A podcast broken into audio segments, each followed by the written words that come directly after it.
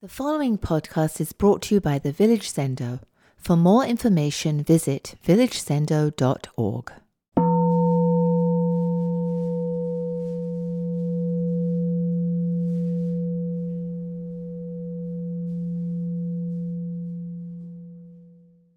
Good uh, early afternoon, late morning to everybody. Can can you hear me okay? Okay, I see thumbs up. That's good. Um, my name is uh, Daishi, and I'm an assistant teacher here at the Village Zendo, uh, talking to you from uh, a, a, fairly cold, somewhat rainy Boston day. That's right.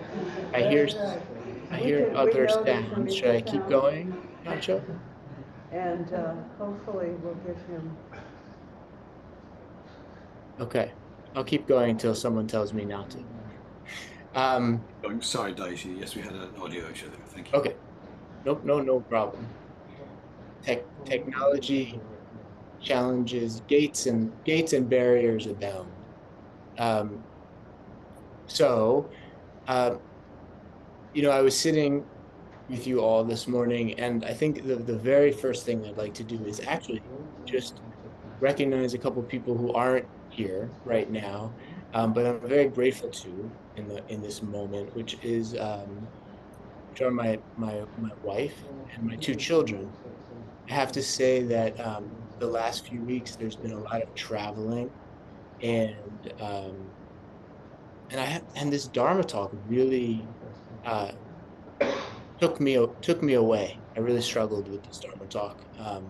And so that was that was my position, and um, I think I felt very supported and um, just recognized again and again how how much of a, a community practice, um, formal and informal, our our work is. So what I'd like to talk to you today about are our robes, about the the vast and indestructible robe of liberation. Um, I did not grow up seeing anyone in robes, and any religious garments that I saw were within the Abrahamic traditions. Um, you know, I remember seeing photos of people sitting zazen draped in ornate Buddhist robes and feeling this sense of calm uprightedness um, that was very attractive. Uh, later in life, um, I had a friend who was a Zen priest, and I remember how um, inspiring and humbling it felt to watch him sit zazen out of the corner of my eyes while I was supposed to be doing zazen myself. And he just looked like this, this kind of mountain of concentration.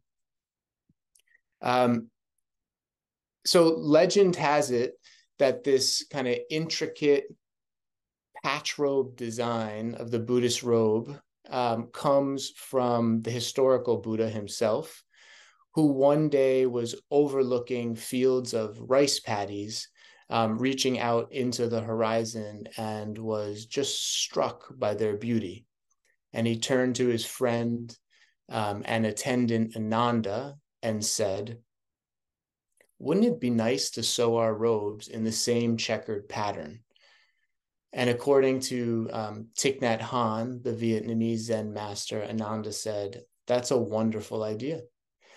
You have said that a bhikkhu or a monk uh, who practices the way is like a fertile field in which seeds of virtue and merit have been sown to benefit both the present and future generations. When one makes offerings to such a bhikkhu or studies and practices with him, it is like sowing seeds of virtue and merit. I will tell the rest of the community to sew future robes in the pattern of rice fields, and we can call our robes fields of merit. Um, when I hear this part of the story, one of the aspects that really stands out for me is the wonderful mind of Ananda. Um, I can kind of picture the Buddha just overlooking these vast fields of rice, just sitting with their wild, complex patterns and feeling wrapped already in thusness. And thinking, wouldn't it be nice if all beings could realize how thoroughly wrapped in thusness they are? And then our beloved Ananda was off to the races. Yes, and the pattern could symbolize this, and it could mean that metaphor, framework. Should it be nine rows, six rows? Um, but of course, this is part of what we do, right? We we think and interpret, refine, define, discriminate, discern. Um, at any rate, this is where we get our pattern for the robes. And according to traditional teachings, a kesa or an okesa, the big priest's robes, should be made from discarded cloth, um, cloth burnt by fire, munched by oxen, gnawed by mice, or worn by the dead are said to be ideal. Uh, Dogen Zenji, from our own tradition, says it this way in Kesu, Kesa uh, Kudoku, or the virtue of the robe. What the world abandons, the way uses. And considered from this angle, the robe made from discarded rags, um, that which is considered kind of distasteful and dirty, is like another of Zen's beloved metaphors, that of the lotus flower, which grows from and remains one with the mud. Um, over time, and within the Zen tradition, another version of the Kesa emerged with additional meanings and stories, um, the, the Rakusu. Um, like the kesa, it's formed from uh, a patchwork of strips. In modern day Japan, it is worn by monks um, as a less formal alternative to the kesa.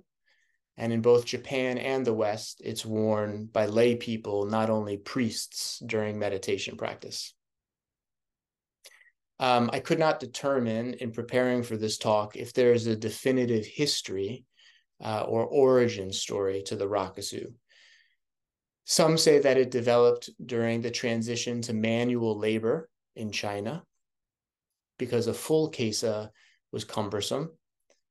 Other suggestions that I read about are that the Rakusu started as the bag that wandering monks wore to carry alms bowls um, or small items and that it was only later formalized into kind of religious garb.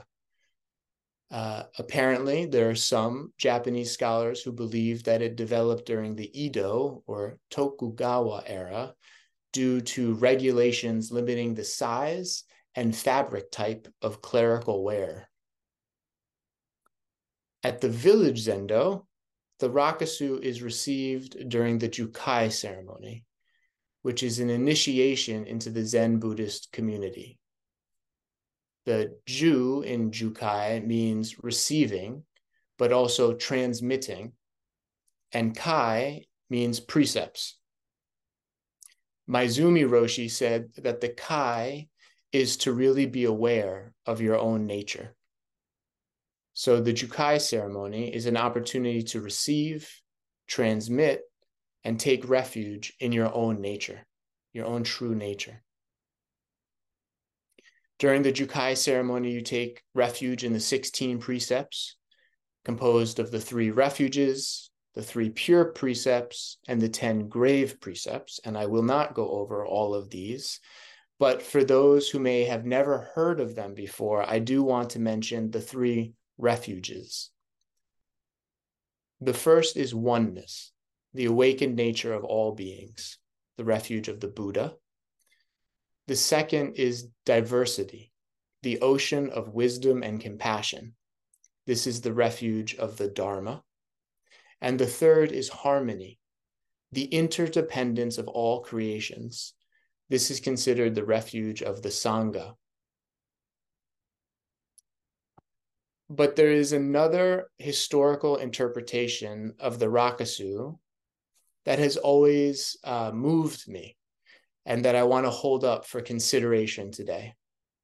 And that account says that the Rakusu emerged as a response to a period of time in China when Buddhists were persecuted, a time when to wear the full kesa presented an actual danger to one's life. When monks and nuns had to either return to lay life or face punishment. And unable to wear the traditional robes, they re- created the rakusu and they could wear it under their clothing. So, such persecution towards practitioners of Zen may feel, fortunately, improbable and like an upsetting footnote from a distant past as we sit here in the 21st century, most, if not all of us, on a coast in the United States, where Buddhism currently enjoys a largely positive set of associations. This persecution may also feel particularly deviant and hard to imagine if we relate to these robes from the perspective of the traditional stories I just summarized. Stories that suggest these robes symbolize the beauty, nourishment, and vastness of life. Stories that suggest these robes ground us in an understanding of non separation, that enlightenment is not separate from the discarded, dirty, and difficult aspects of reality. And stories that suggest these robes represent a vow to receive and transmit the integrity of our true nature. From this perspective, how peculiar and particularly upsetting that such a non harmful and benevolent orientation towards life would be persecuted and driven underground.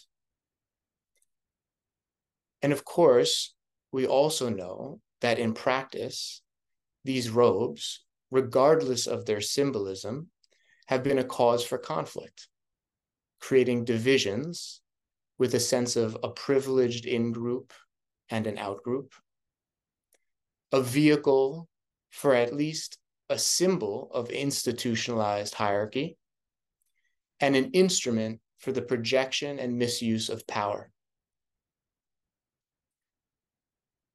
And on this, the day after International Holocaust Remembrance Day, it feels relevant to mention that within our own lineage, these robes have been worn by both Bernie Glassman, a pioneer of Zen in the United States, as well as a Jew from Brooklyn, who co founded the Zen Peacemakers and started an annual multi faith bearing witness retreat to Auschwitz that began in 1996 and continues to this day, as well as one of his teachers, Yasutani Roshi, who published violently anti Semitic text at one point in his life and actively supported Japanese militarism during World War II. Um, and I wanted to surface this history of the persecution of Zen, not because, as I mentioned, that I feel like American Zen is being driven underground, but because even the priests among us take off these robes and wear many other identities out in the world. And for some of us, unfortunately, we are wondering how safe it is to just be right now. I know this because I have felt myself going underground, going into hiding recently.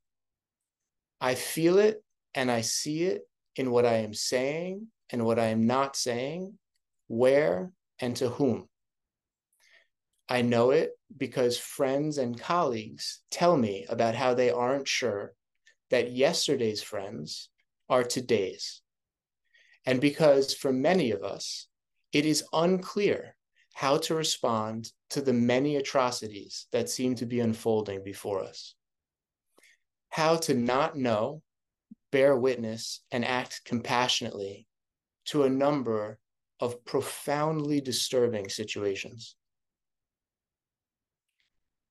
But today and again, in the echo of International Holocaust Memorial Day, I want to name October 7th and recognize how profoundly it shifted the ground, how it cut the lights off, leaving many of us to feel our way in the dark through layers of disaster. So, as I said, I've been in hiding. And even though I am safe, I've still been protecting myself from listening to other people's experiences and from expressing my own, except to uh, a very few, where I know that both I and they can say a wrong or hurtful word and feel confident that that word will be the start of a conversation, the continuation of a relationship, and not the end of either.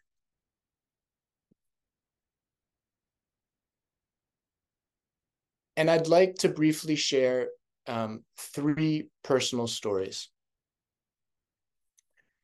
And when I thought about why I wanted to share these stories, and in this context, it is because in a time like this, when it's really just so easy to hide within, buried under popular narratives, I want to remember these personal experiences and stories of mine publicly.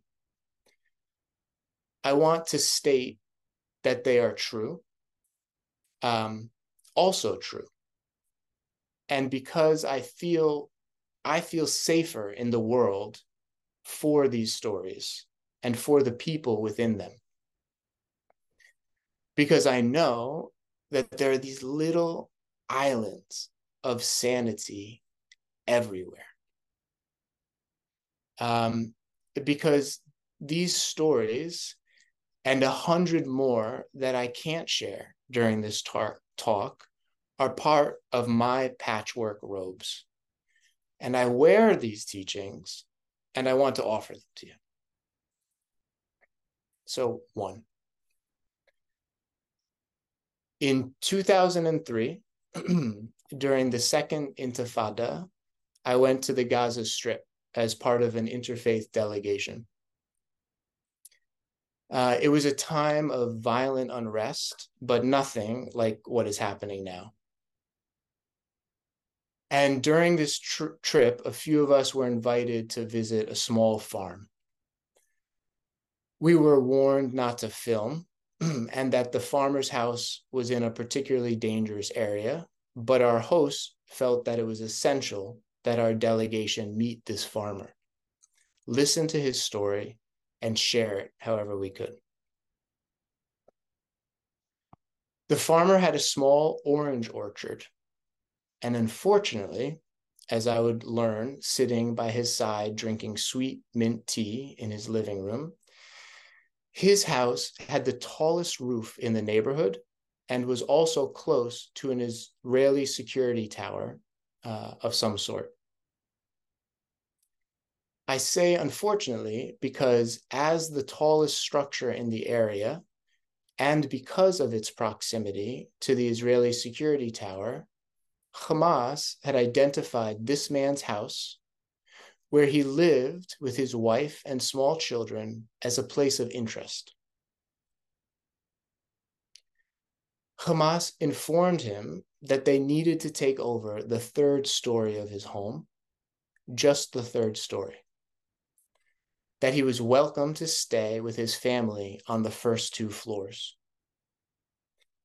He refused as best he could.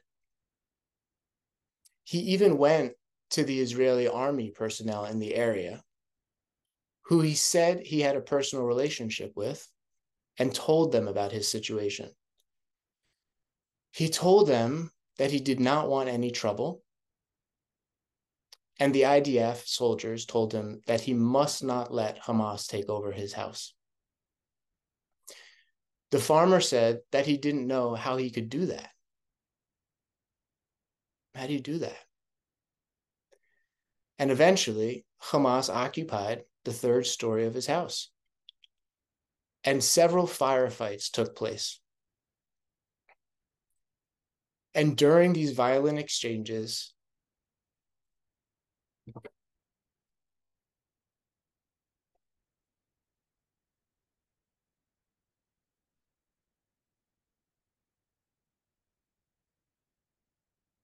uh-huh.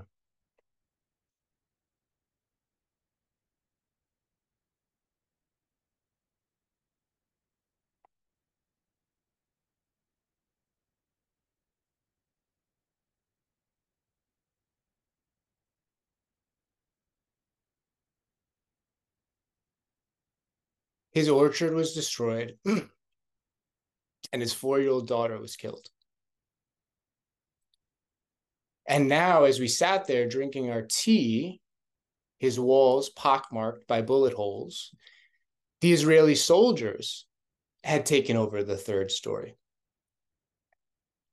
The soldiers knew we were there and at one point came down to check us out. We all exchanged awkward greetings. They looked young and tired and perplexed by our presence. And this man who invited us into his home what he wanted to share more than anything was that he really just wanted to grow oranges. He still just wanted to grow oranges.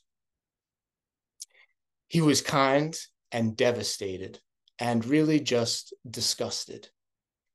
He wanted to share his story with us in part to try and prevent others from using his story to fuel or justify more violence. Two. On October 12th, I began getting letters from an Israeli poet and friend of mine. She was translating letters from Hebrew to English, already written by some of those who had survived the Hamas terrorist attack on October 7th.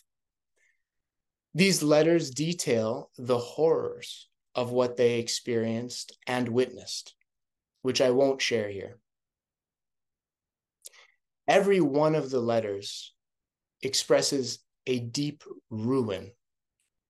Some go no further, but quite a few call out with a raw aspiration that their suffering not be used to fuel more.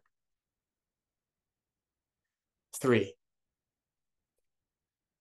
I only went to Germany with my grandmother a few times the last time, when she must have already been in her 90s, was unique for me because we stayed with a married couple that were childhood friends of hers for a few nights. They were all young people together in Berlin in the 1920s. And the very first thing I noticed was how much they laughed together. And there was this ease in their conversation that I had never heard before from my grandmother. My grandmother spoke perfect English, but the way she spoke with her old friends was qualitatively different. I can only imagine what a relief it would be to speak in your mother tongue and with the people you grew up with after so many years of doing neither. Her friends had a lovely house, and at some point, I learned that they had never left Germany. And this was the first real point of curiosity for me. In addition, the husband was missing a leg, and I had been told vaguely that he had lost it during the war. Over our over uh, the course of our time together, I slowly learned that just as my grandmother was working to flee the Nazis of Germany, the husband was being conscripted into the German army. And he had lost his leg fighting with the Russians. And both he and his wife were eventually placed in a Russian forced labor camp for a time. That was then. And here and now, they all were sitting around a table, childhood friends. A Jew who left Germany narrowly escaping the Holocaust, an ex Nazi soldier and his wife who had both suffered under Russian rule, chirping away about who knows what. Was that okay? Was that possible to be friends again? Postscript. This week it was very cold, and my third grader is doing a project on different religious traditions. He and his crew are reading and writing, and maybe most importantly, meeting practitioners and visiting places of worship, a synagogue, a church, and a mosque. We were all fighting a bit of cold in the household, sniffles and such in our zendo. And my mom sent us one of these. Can you see how ridiculous and cozy this is? She wanted us to be warm and cozy and maybe a bit ridiculous as we step off our 100 foot poles and do what we have to do. So I don't know how these robes or these robes or your robes or other people's robes are looking and feeling to you right now. But they are fundamentally empty.